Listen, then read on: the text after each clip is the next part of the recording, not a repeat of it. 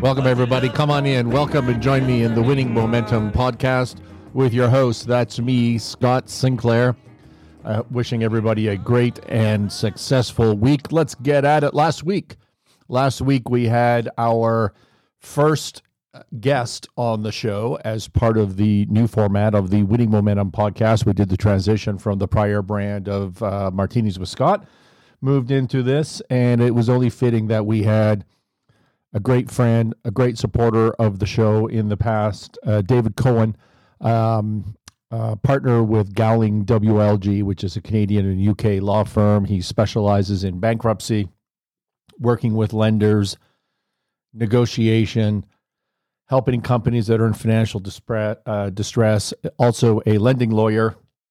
And we had a fantastic discussion. If you haven't seen this episode, go back. It's episode 189 of the Winning Momentum podcast. This is episode 190. When you uh, listen to David on episode 189, and, and, and again, he's he's been a guest on many of the Martinis with Scott shows, so you've heard some of his content before if you're a longtime listener. But on on episode 189 of the Winning Momentum podcast, we talk. He, uh, David gives you insight on his negotiation strategy, uh, forbearance agreements, what a forbearance agreement is, and how to arrive at one when with your with your bank when you're in financial difficulty. We talk about treating stakeholders as stakeholders, right? Uh, you know, your bank, your lender, your investors, your shareholders, your employees, your suppliers, your customers, all of these groups are stakeholders. They're they're a part of your business and need to be treated with respect as such. He talks about humility uh, when you're in times of trouble, not only as not only not only for yourself in a sense of reality, if I can put it that way, but in in gaining and persuade gaining the support and persuading the stakeholders to join you on the journey of the turnaround that business. Anyways, I thought it was a great show episode 189, the Winning Momentum podcast. You can look that up with David Cohen on YouTube and everywhere you hear audio podcasts, which is what we're trying to build an audience in at this point. The YouTube audience is going pretty well, but you can look at um, Apple, Spotify, Google. What else? Amazon. There's one of the big ones that I'm missing, but I think on all major platforms, you can look at that. And next week, uh, I don't know. I don't know who we're going to show next week. Uh, we have a couple of we have a couple of guest shows that are in the can, as they say, as I think they say in this business, and so we'll see which one gets gets posted for you next week. So you'll just have to subscribe and and uh, find out for yourselves. And today, today, we're going to be taking some audience questions that have been sent to me. I did not get to all of them. And in fact, I, I received a great one uh, today on my Instagram account. Uh, but the two that I'm going to deal with today, and by the way, on the Winning Momentum podcast, I think I've, I've explained this to you before. I'm going to try and do one interview, guest. It's not really an interview, it's more of a discussion, but one guest, uh, as I did last week uh, with David Cohen. And then I'm going to try and do one myself where I can get into a bit more in depth technical topic uh, that maybe isn't conducive to a guest type discussion and, and, and rotate or alternate, I guess, back and forth between those two concepts and see how we do and make some decisions as this uh, as this platform as this brand of podcast grows. And so today we're going to work with two questions, uh, concepts thrown at me from listeners of the show, and that reminds me to encourage you if you have ideas, if you want things uh, that you would like to be covered in depth or specific guests, just just reach out to me. You can reach out to me in the comments on YouTube.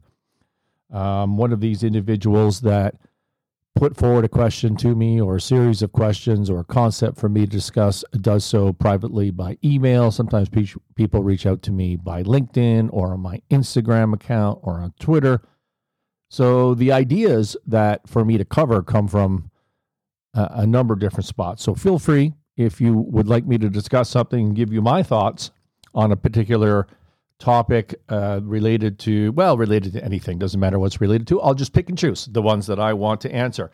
So let's jump into the first one. We're going to talk. Uh, so the first question that I had today was about generally around the idea of hiring, uh, negotiating a raise, alignment of core competencies uh, between the employees uh, between the specific employee and the company that that employee is working for. And the second uh, question concept that I was asked to cover today is on pricing a business for sale. How do you price a private business for sale? So I'm going to try to tackle both of those questions today. And I would say to you, the person that reached out to me to do cover due diligence in a merger and acquisition scenario, how they might go about approaching that. I love the topic. I will do so. I don't have time this episode, so subscribe, check back in a couple of weeks, and I think you will find that topic covered.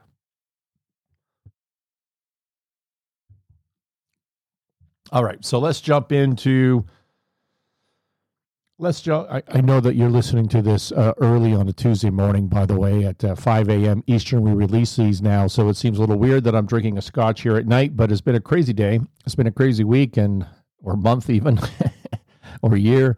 And uh, yeah, it's uh, 8 8.30 p.m. Uh, the night before this show's due to be released, and so I'm enjoying a scotch as we walk through it. So there was the pause if you're listening on the audio.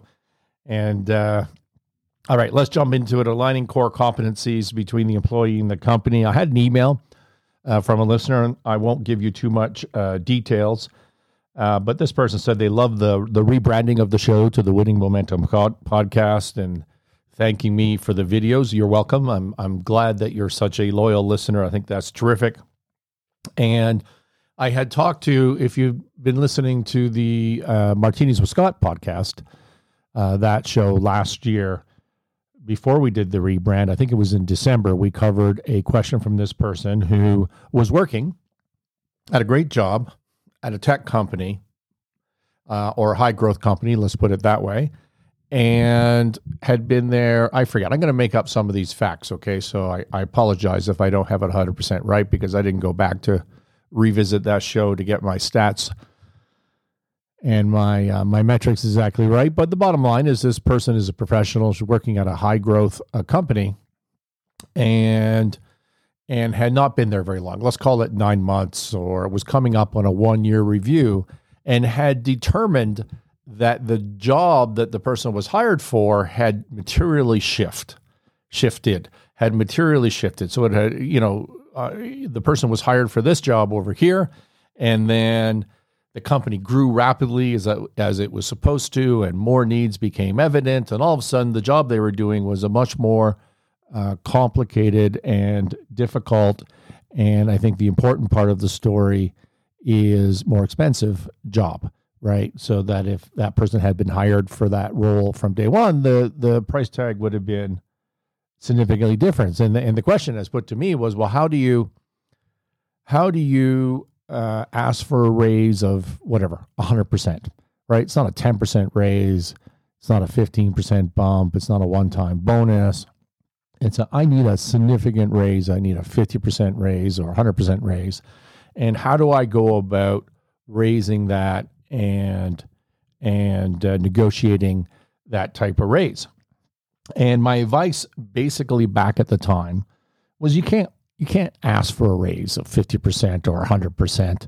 It doesn't even make any sense. So, I, like, what manager do you believe has that in the budget?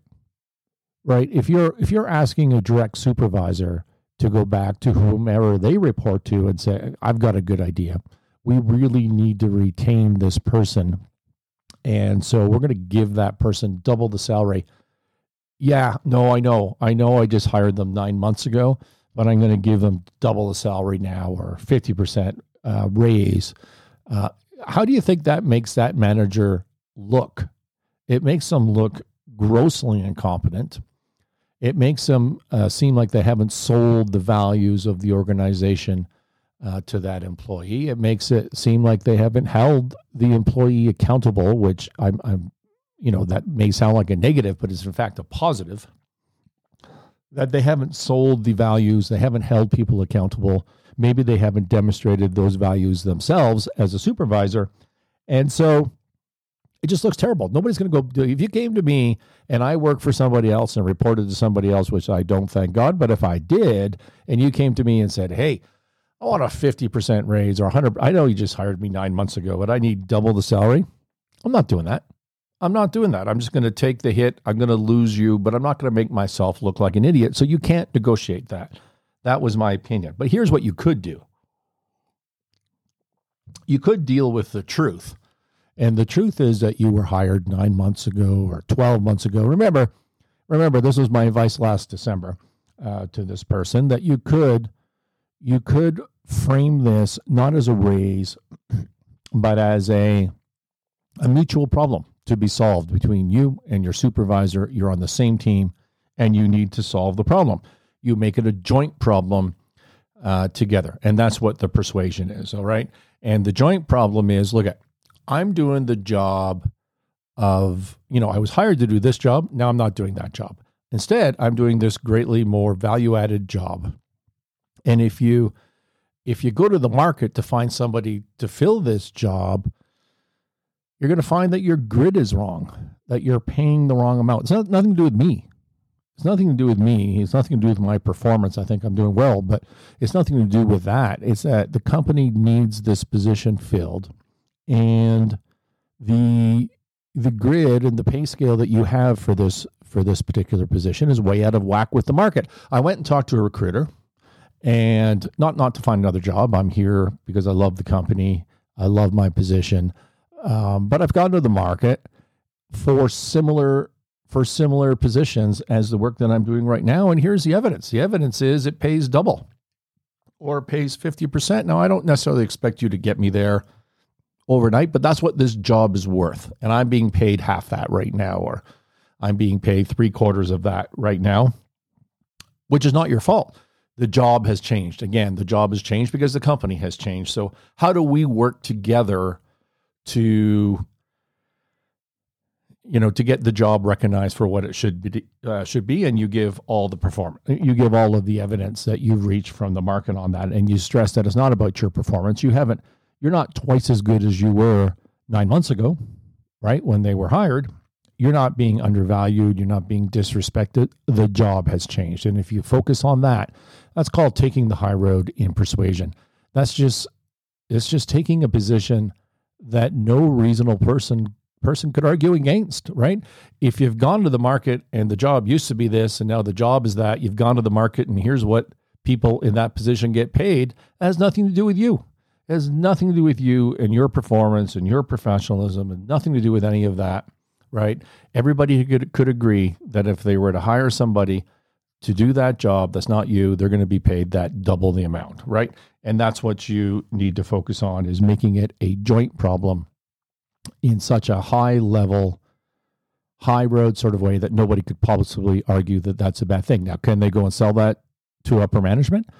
Um, maybe, maybe not, right? But that's because they may not have the budget for that position. But then uh, that would lead to a, open up another discussion, right? If you remove yourself from it, if you remove your ego from it and focus on the position, you're going to get a lot further. There's the context. There's the background and so this person wrote to me and said that after watching the episode in December, I contacted a recruiter. That was a wake up call. He gave me the specific market info I needed, echoed my point, Scott's point here, that my resignation wasn't emotional, it's black and white, what my experience was uh, worth. And so I'm taking from that that she resigned from this position. Yep, I ended up resigning due to value misalignment after five months. Um, they offered me a GC. So I think I don't know what value misalignment means. I'd almost love to have a discussion with this person and dive into that a bit more because this email has a lot of that sort of language in it that makes you wonder what was really going on behind the scenes there or in her thought process. I think I could add a lot more value if I had more details on it. But um, um, you know, it, it seems to me when someone says value misalignment it really means that her superior was not buying into the fact that the job had also that the job had shifted. It used to be this and now it's that. And and I, I could see where that ha- would happen, right? I, I could see just because I've laid out for you or for anybody the best play that you could possibly have in that situation, which is to remove yourself, remove your ego, remove your performance, focus on the objective nature that the job is different than what you hired me for. That doesn't mean that that's going to work. It's just your best bet, right? I don't know what the percentages are or the odds are of that working, but it, it's just your best bet. And the your supervisor could still say, "Well, shit, I'm not gonna, I'm not gonna go to my supervisor and say that I hired somebody in the wrong position or that the job has changed and it's really double what I told them nine months or 12 months ago. I'm not to do that. And so, you know, it, it, that's what I'm reading between the lines here. I don't know if I'm right or not. Uh, they offered me a better job. The company offered her a better job in an effort to keep her. I won't say what it was because that gives away too much personal information in my view. Um, but she did wasn't digging the tone from the top, and and she chose to value herself uh, financially and otherwise uh, for what she deserved, and she decided to leave. So good on her.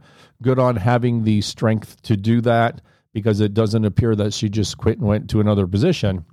Um, and and it does read. I, I'm trying to pick and choose from this email to not get too personal with it, but it does it does read to me like um, this person was going through some other changes in their life. And uh, forgive me if I've misread that, but um, but this was part of sort of clearing the deck, and I, I just think that's awesome, and and uh, everybody needs to do that from time to time. She did mention that uh, from an older episode, way back, an episode of Martinis with Scott, um, that there was a reminder or, or, there was a a commentary in there for me, and I I I, I love this clip. I remember exactly where I took that from. It was from uh, the guy on CNBC, Mad Money whose name is escaping me at the moment. You guys know who I'm talking about, the Mad Money guy. Anyways, there was a clip on YouTube. You could look it up if you can think of his name, where he had been just slammed by Jon Stewart on The Daily Show back in the day. And it was just an attack. It was a blindside, unfair, egregious attack on this guy, um, as Jon Stewart would do from time to time for no particular reason. And um, and uh, he did a clip on YouTube about how he handled that situation. And the essence of it was, you know, his wife said, "Come home," which he did. Work on the tomatoes, which he did. And you know, you take the rest of the day off, but tomorrow you get the fuck up and you go to work. And he got up at, you know, he went through it. I got up at four in the morning. I went did my workout. I read my I read my uh, reports and analyst. He's a stock guy. He read his analyst reports. He did his show, and the best revenge is to get up and go to work.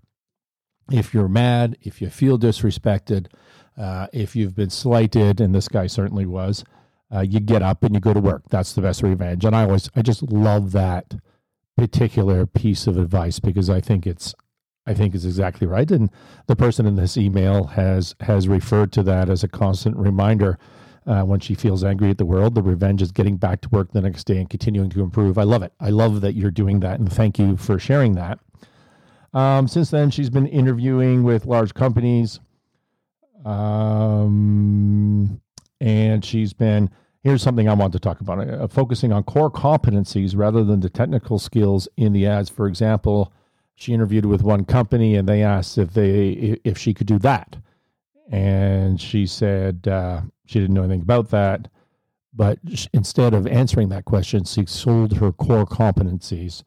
And i won't disclose her profession or what she does so i'm just kind of dancing around this point um, but she's done work that's related to the thing that she didn't she's never done before and that that company was specifically uh, specifically referring to. And what did I think about that? And will you please comment on this in an episode? Whether you've hired someone whose core competencies you believe in who do not have the technical experience and still excelled in the role. All right, let me tell you something. This is a long way to get to a direct answer about this issue. If I have a problem in a company and I'm hiring somebody, okay, and look at, I work in mid market and smaller companies. I work in high growth companies. I work in troubled companies. We don't have very often in companies of that size. We're not Apple. We're not Google. We're not IBM or GM or Ford. You tell them in the automotive business these days. We don't. We don't have. We don't have set jobs with really defined job descriptions. If you're entrepreneurial, it's not really the way it works. It's kind of a I mean, you have a job description, you have a job, you have a um, you have a title, but and and you're supposed to do that, but you're also all hands on deck is often the the teamwork nature of the values. And but if I'm trying to, if I have a specific problem and I think, well, I just need to hire somebody for that role, then I put it right in the job description. I need this person to do that. All right. This is specifically what I need. I just hired a general manager of a hemp processing facility that I am president of in uh, Colorado. And a general manager is basically my right hand man, even though it's women, on the ground. And I need to be able to trust and rely on this person. And a general manager does everything, does everything that a, you know, a, um, a president or VP ops uh, would be doing. Well, more of a president because there's a financial aspect and there's a marketing aspect as well but when I write the job description, I put as bullet points, you know, experience required or able to handle the really specific things that are pissing me off that I need to have done from that job, right? And so for you to come in and tell me that you can't do that, those specific bullet points, well, that's not helpful to me. It's not helpful to me. You have to cover that. And I don't want to get too deep into who you are and what profession you're in because I don't think that's fair and it's not the nature of the email that you've sent to me. But you know who you are and the the example that you put forward what you could have said was no, I've never done that specifically, but I've I I've looked at what that is. It's not brain surgery and I've done 800 other things that are exactly similar and not that but 800 other things that are really similar. And I have 100% confidence that I can cover this off for you. They didn't put it in a job description, in a posting on Indeed.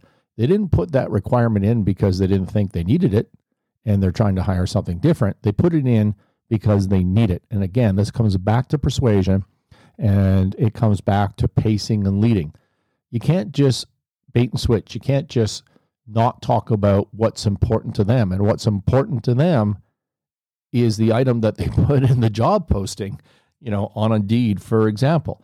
So you don't have to have the experience. I agree with you. Core competencies can get you around that, but you have to be able to do the job that they need you to do. That's really important, particularly if it's a stress in their life. And so I would have thought the best, thing, you know, you get this from an email. Who the hell knows if I'm reading this properly or not? So I, am trying to approach that with a bit of humility for you. But I would have thought that the right answer was no, I don't have particular experience in that directly, but I have all sorts of other experience that is related. I have researched what you're talking about. I've talked to professional colleagues of mine. It's super easy. I have the templates. I've done related work. This isn't going to be an issue. I'm the person for that job. Now, your question to me was really not that. It was have I hired somebody with core competencies that I believed in who did not have the technical experience directly what I'm trying to hire? Again, if I said I'm trying to hire somebody to do something, it's because I'm trying to hire somebody to do something. But the answer to your question is yes. In the process of doing that, I have hired uh, people that really have no hope in hell of fulfilling the job that I'm trying to hire for. But in the course of doing that, I like them a lot. I like their values. I like uh, their salesmanship. They twigged another role for me that I could put them into. And so I've hired them, but I've hired them as well. I didn't hire them to do the job that they said they couldn't do. I hired somebody else who said they could do that job. I hired them for something else, which is complete like hit and miss luck of the draw from the applicant's perspective, right? Um, but I'll give you an example. Um, and uh, well, I'll give you an example of of uh, someone I hired who didn't have the skills and directly, but had related core competencies. I was a number of years ago looking to hire somebody as an analyst, as an investment banking analyst, and you know, associate, a first year, a first year investment banking, anyways, out of school.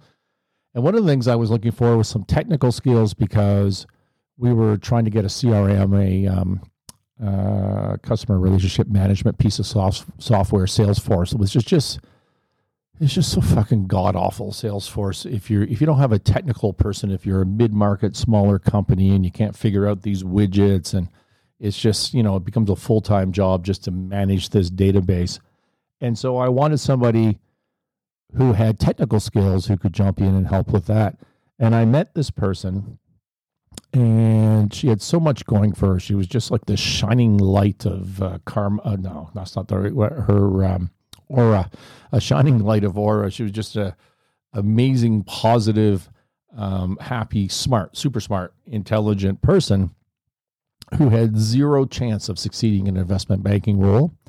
But when we got to the Salesforce discussion, honestly, the only the only reason I continued on with the interview for the past, you know, the first 30 seconds is she just seemed like a really nice person and was enthusiastic and positive and I thought, wow, you know, she'd be a great fit with the values of our company. And so, um, so just like I said, you could you could do uh, in future interviews.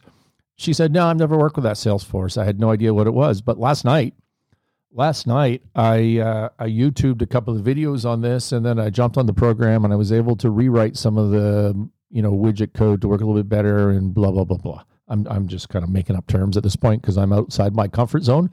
But the bottom line is she turned herself, she demonstrated, she demonstrated that her core competencies were applicable to the problem, one of the problems that I had. So what did I do? I created a job for this person. I hired an investment banker because I needed an investment banker, but I also created a job for this person, and we had a good couple year run, as I recall. Um, and I became a believer in the hybrid degree of uh, commerce and IT, which is what this person had come from. And uh, it was a great fit. So there's an example. There's an example where I looked at this person's core competencies and made up a role and made up a role to fit that person into my organization. And it worked well for a while. But if you're the applicant, you can't rely on that. I mean, that's just statistically rarely going to happen.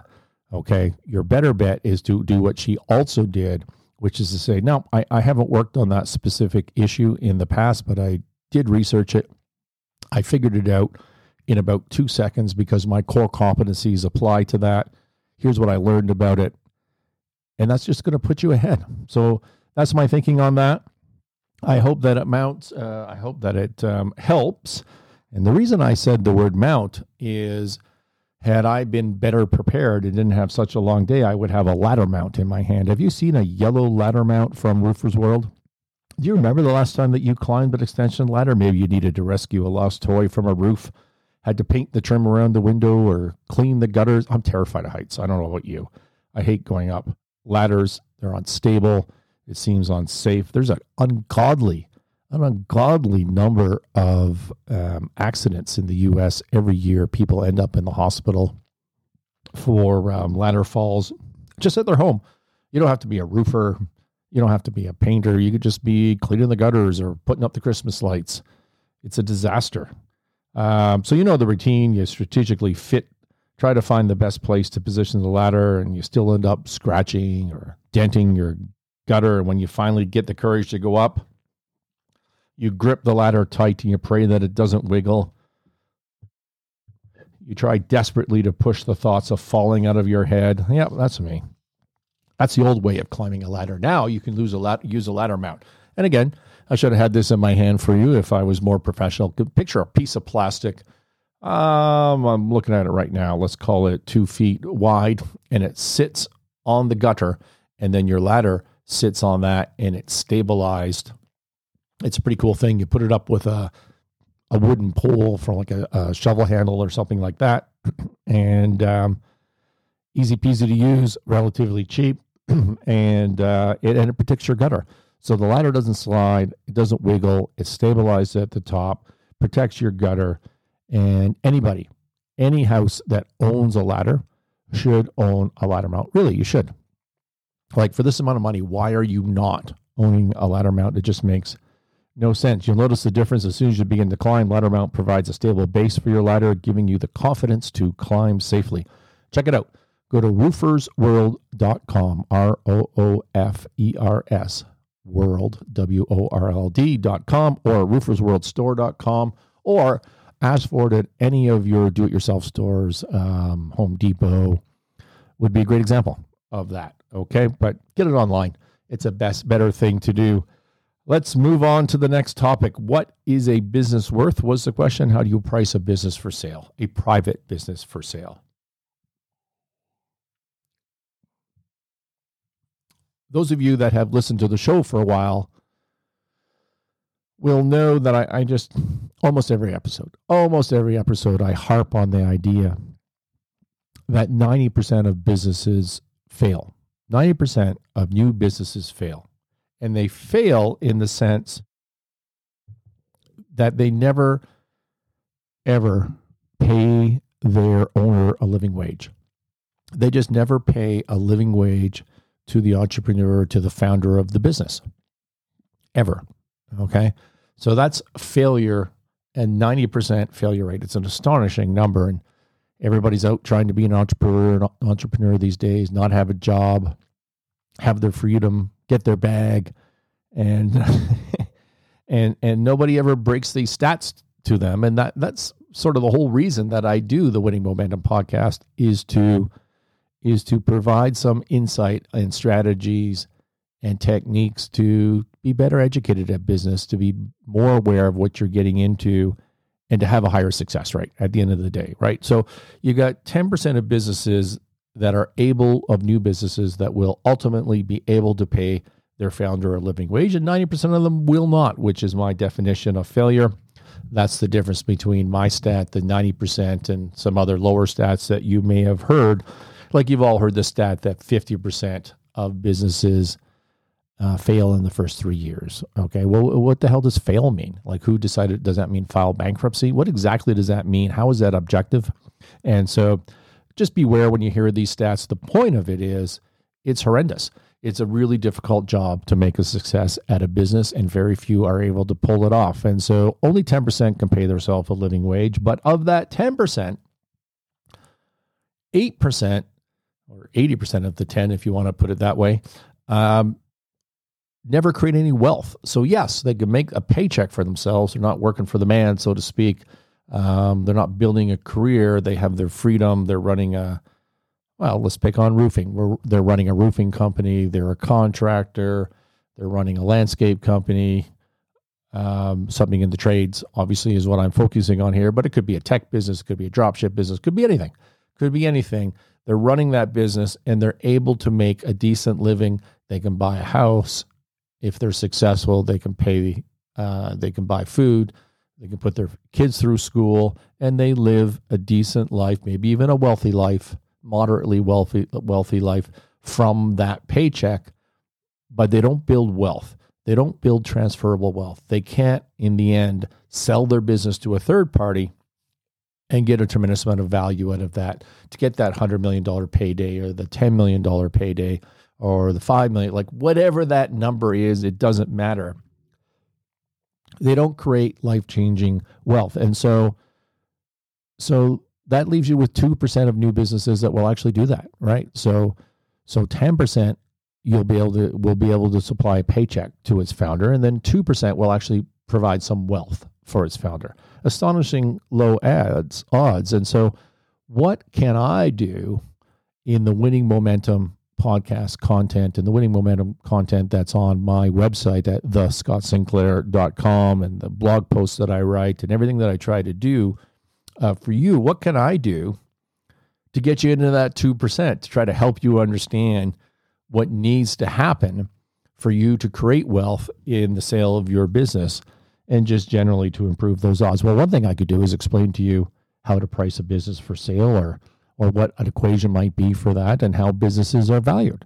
And so I like to talk about that sometimes for that very reason because, you know, for forewarned is uh, what's that expression? Forewarned is, uh, anyways, I have no idea. Uh, but if you know what the hell you're talking about, you have a better shot at accomplishing uh, that, right? Okay, so I did a show, I think a few episodes ago on enterprise value, which is one definition of value. And or I guess I should say one metric of value. And um, I talked about the idea that you ought to be including in your annual business plan the metrics that drive your enterprise value.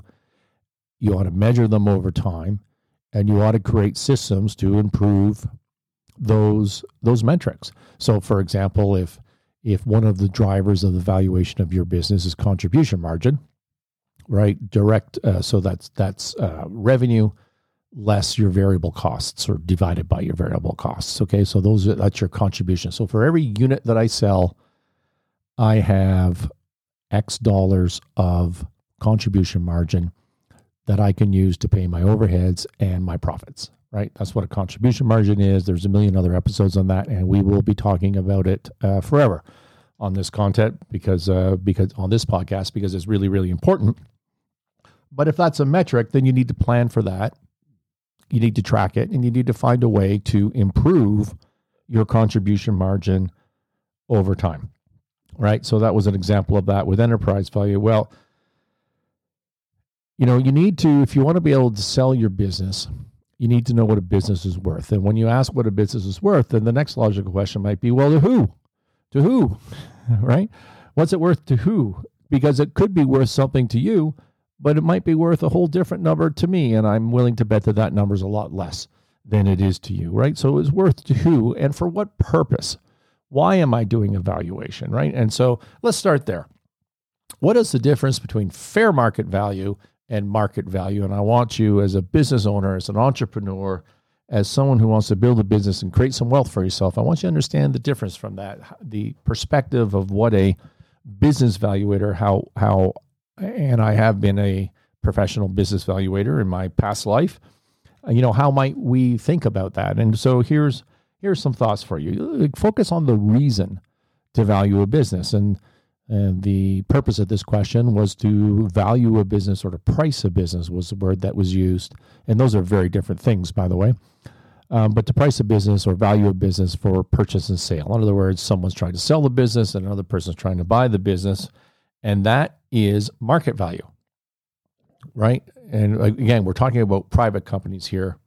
We're not talking about public companies where their stocks trade on a market, and every day uh, you can look at the newspaper if this was uh, 50 years ago, or you can look on your online trading site right now and you can see the quote. You can see the last trade, you can see the bid ask, um, you can see what market value is on that stock, but you can't do that in a private company, right?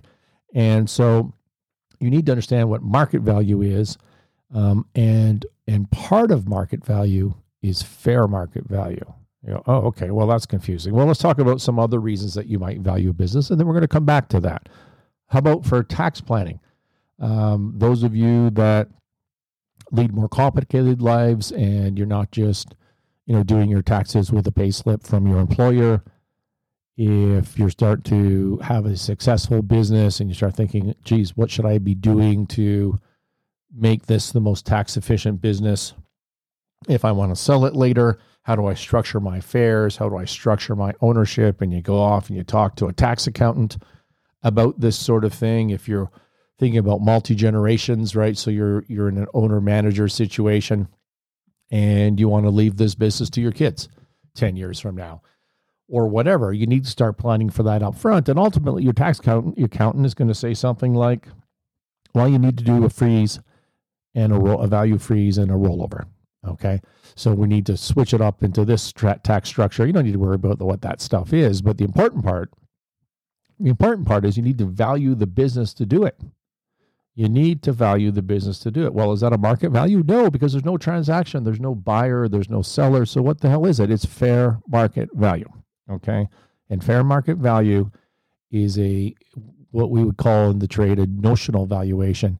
It is a valuation of a business in the absence of a trade. It's completely theoretical, just completely theoretical. So tax planning valuations are fair market value based. Why else would you do a business valuation? Valuation. Well, how about for bonus calculation?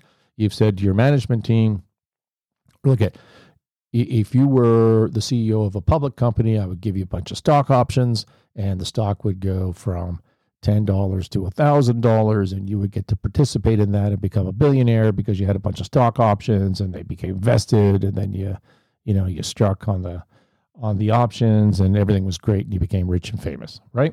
Well, you can't do that in a private company because there is no market. You can issue options, but you know what are they going to do with them? They're going to buy a piece of a private company. It's then illiquid, meaning you can't sell it right? And the whole valuation thing is an issue because it's not day to day like it is in a public company. So it kind of sucks. Well, one thing people do is they try to create that same scenario synthetically and they try to do it through a, a bonus structure often.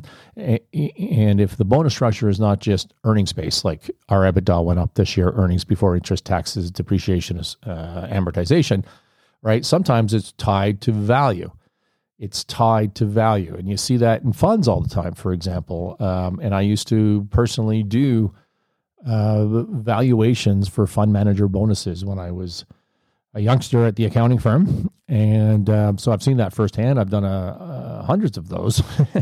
and those are fair market value based because there's no trade. There's no trade. Again, there's no mark market that you can mark your your calculations to. It's a notional valuation. What else? How about for family law? law? What if you're getting divorced? You've got a house and you've got a business and you've got, you know, your IRA, you've got some savings, whatever you've got, right? Well, we know what the house is worth. We can call an appraiser and they can tell us with relative certainty what that house is worth. But what is your roofing business worth? What is that worth? Right? Well, again, there's no market, there's no buyer, there's no seller. So that is a notional valuation, a hypothetical valuation. It's a fair market value valuation. Securities matters. Uh, fairness opinions um, often are FMV based, uh, fair market value based. I won't bore you with some of the details of that.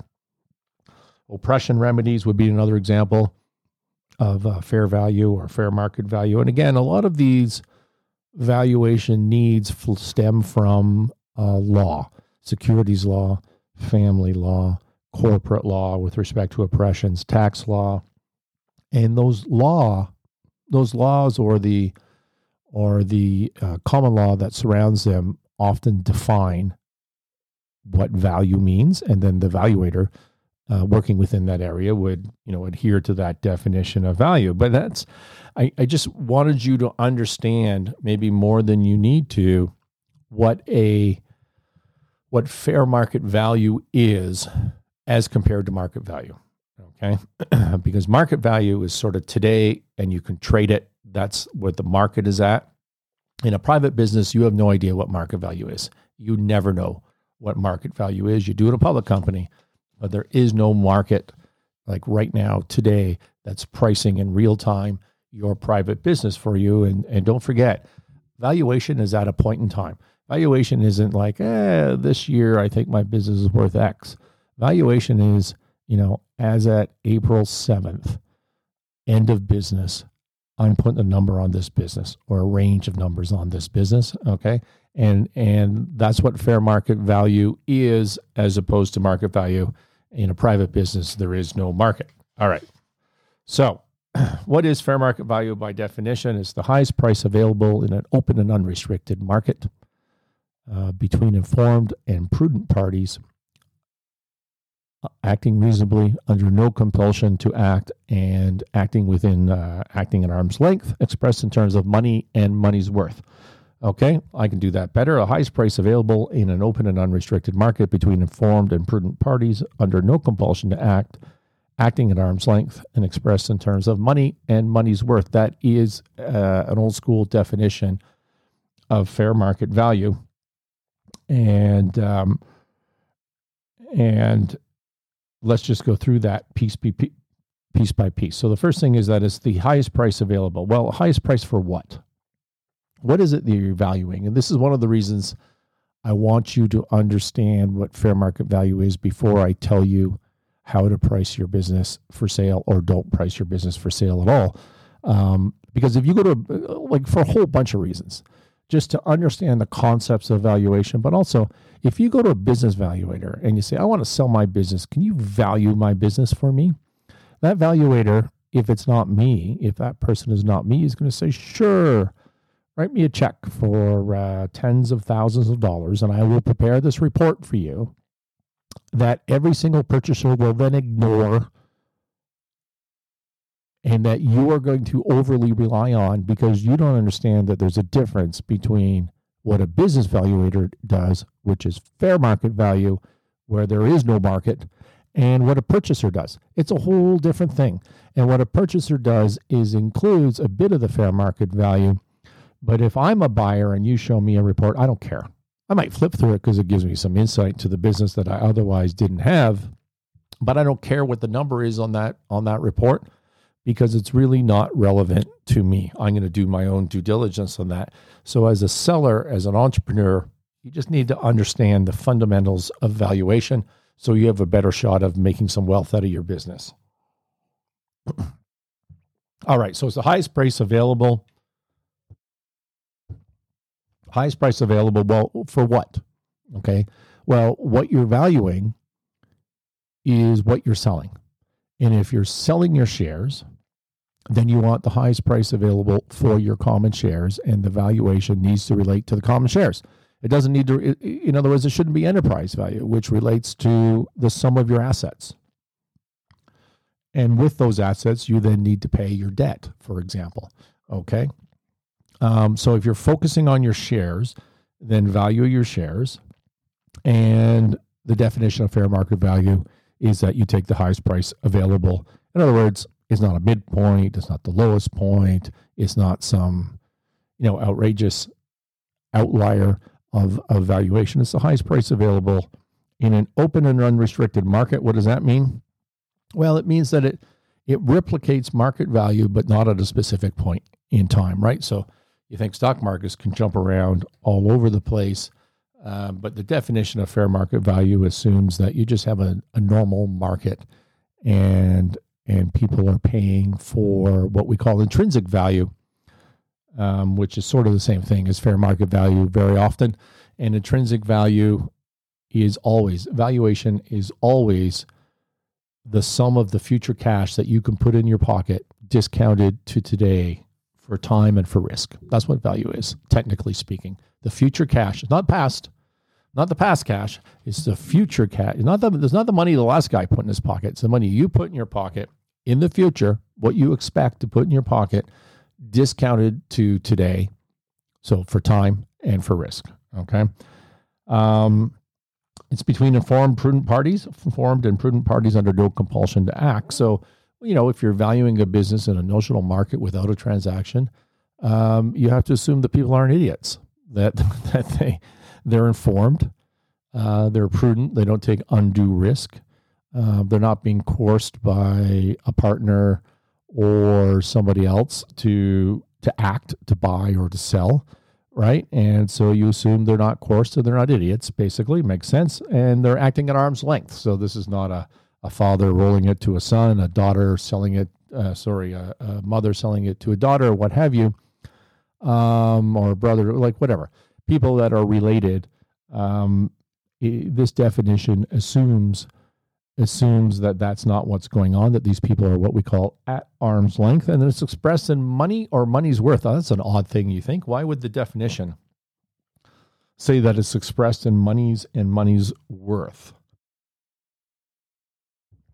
Well, the answer is because often, often you pay for a business in something other than cash. All right. So if I buy your business and you say your business is worth $10 million, and I say, cool, here's $10 million worth of stock. You say, awesome, I got $10 million. Right? Well, what's my stock worth? You've missed that point. I didn't, maybe my stock's worth nothing, and I just called it $10 million. That happens all the time. What if I said, I'll pay you $10 million? I'm going to do it in debt, which means I owe you $10 million, and I'm going to pay it five years from now I'm not going to pay you any interest on it because you know we're struggling to cash flow. And so, is that piece of debt is that ten million dollars that I owe you? Is that worth ten million dollars, or is it worth something less? And so you get into these relative valuations, and that's why the definition of fair market value is that it is expressed in money or money's worth. Because if it's not paid for in cash, you need to value the consideration that you received for the deal, right? That makes sense. I always love the story. I've told this before, I believe, of the um, little girl who uh, was sitting on the side of the street, and a businessman walks by That's a terribly sexist thing to say. Let's say a businesswoman walks by and a little boy sitting on the side of the street, and um, a dog, his little puppy dog, and a for sale sign. And uh, the woman stops and says, uh, "Hey kid, you're selling your you're selling your puppy dog. He's so cute." And the, and the kid says, "Yep, I have to sell my dog. It's really sad. I love him so much, but I'm going to sell him, and I'm going to get a million dollars for him." And the woman says, you know, who's an accountant and uh, in the finance business, she says, uh, you know, no dog's worth the value of a dog is not a million dollars. And so I wish you luck. I wish I wish you wish you luck with that, but you're not going to get a million dollars for your dog. And then she's walking home.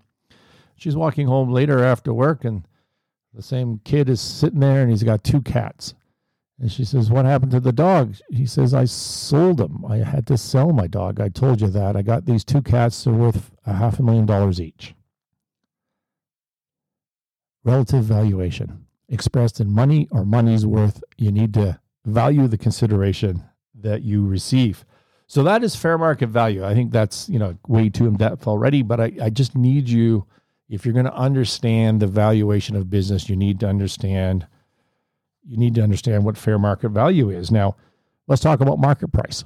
Okay, which is really where you're heading. What is the price that I can get for my business? You know, market price in a public company as we've said a million times before on this episode, as I've said before on this episode a million times, is is a whole different story. You get you get to look right now on your online banking or your trading platform, and you can see the price of that particular stock. Right? You can see that Twitter jumped up today as I'm recording this. Uh, earlier today, I think it was this morning, jumped up 25% on the news that Elon Musk bought uh, whatever nine nine and a half percent, nine point four percent of Twitter, and so the stock up uh, jumped up. Now, why?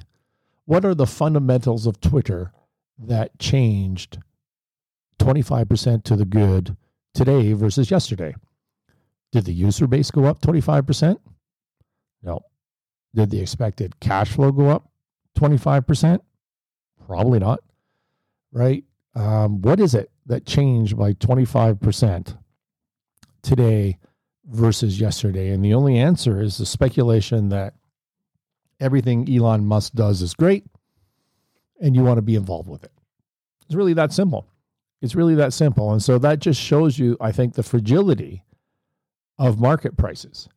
They're all over the place. Now, over the long term, they normalize to where they ought to be. I mean, that's the the hypothesis, be, you know, with free markets, is that at the end of the day, you get the right answer. But but from from you know point to point at any time, you see these wild uh, volatility and shifts in market price, and markets can be all over the place. All over the place. You don't see that with fair market value because there is no market, right? Fair market value is a much more stable thing, and and in private companies, you have the opposite problem. You just don't you just don't have a market, and so how might we think?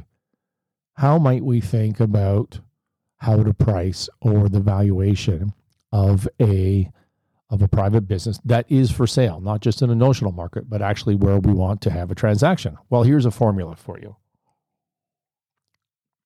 I want you to consider this formula that the maximum price in the sale of your business, the maximum price is equal to intrinsic value plus the value of anticipated synergies minus transaction costs. The maximum price available to you in the sale of your business is intrinsic value plus the value of anticipated synergies minus transaction costs. All right, let's break that down a little bit. What is intrinsic value? Well, intrinsic value, in a sense, uh, at least for this discussion, is is fair market value, which is why we spent so much time on that. Okay, and so there's all sorts of ways that you can calculate intrinsic value or fair market value. And I know for you valuators that are listening, what I'm saying is technically not accurate. There's all sorts of discounts on a fair market value that maybe wouldn't apply in intrinsic value and blah, blah, blah. But that, that doesn't matter. That doesn't matter for the point of this discussion, okay? The point of this discussion is that you calculate the value of your business, um, the intrinsic value of your business in the absence of a transaction, just like fair market value. So let's do an example and we're going to do a, a, company that's in a traditional industry has maintainable revenue of say 25 million And if you're a small business of a million dollars or $2.5 million, it, it, it doesn't matter if you're doing $250 million or 2.5 billion. It doesn't matter. I'm just making up numbers here, okay, for the sake of it. So, uh, for sake of the example, so 25 million in revenue. Say you have 5 million in earnings before interest, taxes, depreciation, and amortization, which is, you know, always a good metric or a or a way to track the profitability of your business and we won't get into the details of why we use that instead of net profit, but it, it's an often used metric. And if you're in business, you've probably heard of EBITDA. And you you look at comparable transactions, which is something a valuator would do if they're doing fair market value. They would look at your industry, say you're in the roofing business, and they would look at actual transactions that are reported of one roofing company selling to another roofing company or a roofing company selling to a private equity fund, some sort of actual transaction, and they would back into the they would back into what the implied multiple was um, on the on the EBITDA. Okay, and you know there's sophisticated databases for that. Uh, our firm pays just a ton of money to keep up with those databases. And let's say you do your research, and for this company that does five million of what we call maintainable EBITDA, which means you know every year in the future is going to be five million of EBITDA and the market tells us that there's an eight times multiple is appropriate for that. Okay. And just assume this company has no debt to make our life simple. And so you've got $5 million of EBITDA. You have an eight times multiple. Five times eight is $40 million valuation, fair market value because there's no debt, intrinsic value because there's no debt. You've got this $40 million. Okay. Now remember, the highest price available to you is equal to intrinsic value plus anticipated synergies minus transaction costs. Well, this is the intrinsic value part. We've come up with $40 million. Now, what, what in my example would you negotiate over there? Well, you would have to agree on the multiple. Should it be eight? Should it be six? Should it be nine? Right? You're going to fight over that multiple. And you're going to fight over what maintainable EBITDA is in that particular situation. All right. Because someone's going to come back to you and say, well, yeah, you did 5 million this year, but last year you did four and a half or four. And I think, you know, this year was an aberration. You're not going to do five next year. You're going to go back to four, and four times eight is 32 million, not 40 million, and blah, blah, blah, right? So you're going to have that argument and that fight. And so that's what you would negotiate over to arrive at the intrinsic value. And then you get to the next part. So the highest price available to you is intrinsic value plus anticipated synergies minus transaction costs. Well, what is a synergy? Well, if you are a roofing company, large roofing company, let's make this uh, more practical. So let's say you're a manufacturing company and you're buying another manufacturing company that has this 25 million in revenue and and 5 million in EBITDA. And as the purchaser, you figure out, hey, if I buy these people and I merge them, buy this business and merge it with my business, I can get rid of five salaries at 100 grand each. I can get rid of a controller because I don't need two controllers. I can get rid of a CFO. I don't need two CFOs. I don't need two plant managers whatever. Um, so th- you get rid of five salaries uh, at a hundred thousand each, is you get rid of five hundred thousand dollars. Okay, so now, now you you've moved your maintainable EBITDA from you bought a business that was doing five million in EBITDA, but now it's doing five point five million in EBITDA, and you apply because you save five hundred thousand dollars in costs, right? And so you apply the eight times multiple to that um, and you come up with $44 million rather than $40 million. So intrinsic value was 40 million, assuming we all agree on, on those numbers. Um, with the synergies, the business is now worth 44 million. Okay, that makes sense. So there's a $4 million bump in value because you got rid of these five people at 100 grand a pop or $500,000. And in the mergers and acquisitions game, synergies are everything. That's where the great value is, right? So you think about, I mean, that's an old school manufacturing company that I just gave you an example of. What if what if you're a software company? What if you're in the gig economy? I used to do a ton of uh, software deals back in the 90s. I know I'm dating myself substantially. Uh, used to do a lot of software deals, and you'd, you'd have a small company doing a million in revenue, $2 million in revenue, but they had a really cool technology and some interesting people. Well, what was that software worth to me as a financial purchaser, not a strategic purchaser, but what was it worth to me? Well, it wasn't worth very much. It was worth the million dollars of revenue at the margins of whatever, 90%, less the overheads, are probably worth nothing. What was that software worth to Microsoft if they could integrate it into their package with all their users and charge a bunch of money for it? Well, it could be worth billions, right? Because they had the distribution channel for it. What would what would Uber pay or somebody in the gig econ- uh, economy with a bunch of users on their app, what would they pay to be able to push more product through that built-in distribution channel? Well, a lot more than you could afford to pay for it, right? Um, what about companies that you know similarly? Those are two examples of selling more because of distribution, and there's lots of other examples you can think of for synergies of cutting costs, like removing real estate footprints. Uh, you know, often you don't need two head offices. You could just get you know rid of one, rid of that lease, and save some expense, and move into another. So those are examples of synergies, and they're really really important in the M and A game when you're thinking about selling your business, when you're thinking about value, when you're thinking about buying a business. But we gave you an example of this uh, $4 million of extra value from cutting some costs, right? From the synergy of that 40 million to 44 million. Well, who who gets that extra 4 million? The seller. Well, we'll start with the buyer. If if your business the intrinsic value is worth 40 million, why would I want to pay you 44 million because I get to cut some costs? I don't want to do that.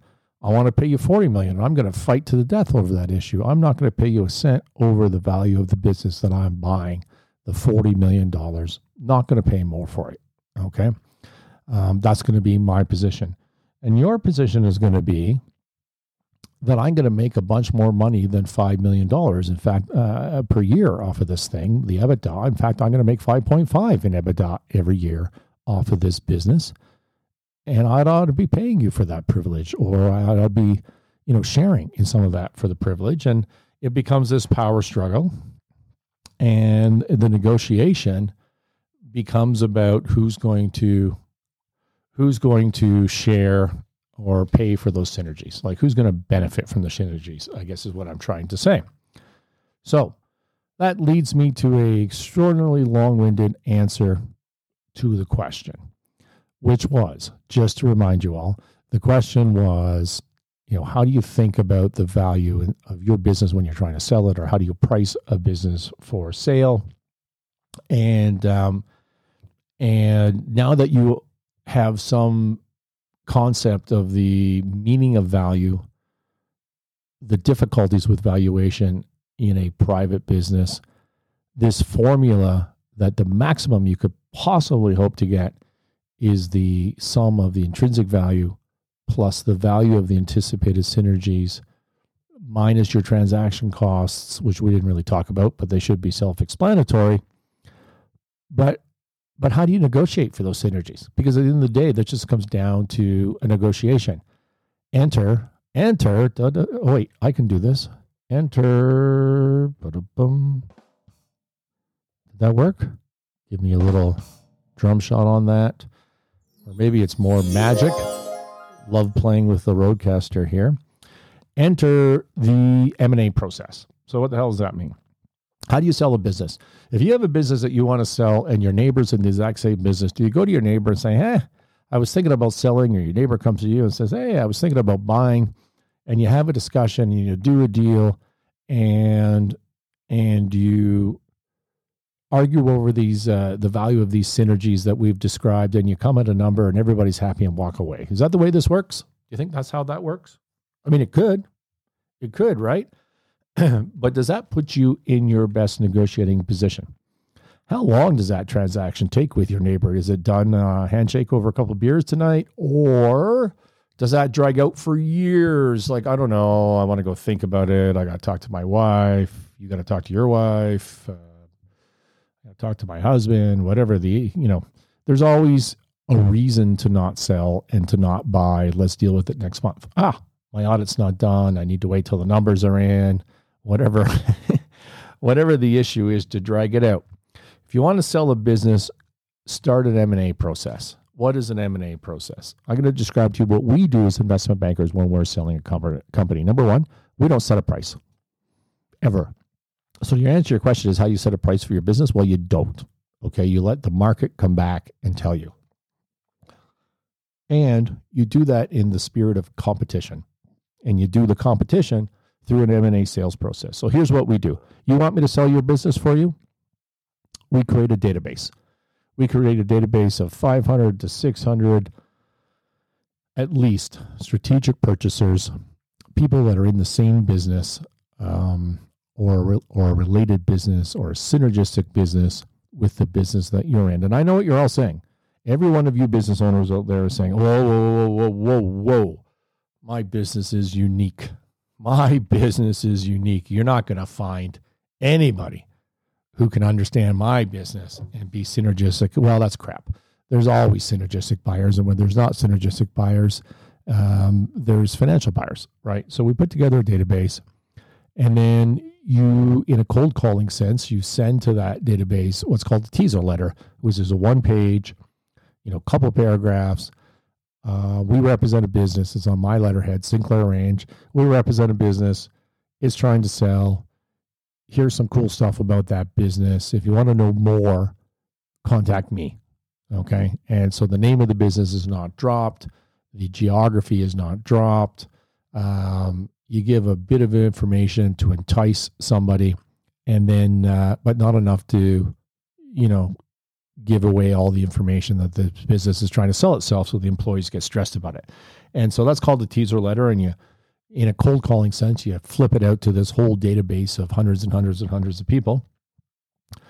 And, and then you follow that up with phone calls, and you're going to get, uh, you know, 10 or 20 or 50, depending on the industry, interested parties. You sign non disclosures with them, and then you send them the quote unquote package which is called in my business a confidential information memorandum, a CIM, and that's sort of the 10, 15 pages. People like to do it as a deck. Uh, depends on the business. You could do it as a deck, you could do it as a written document.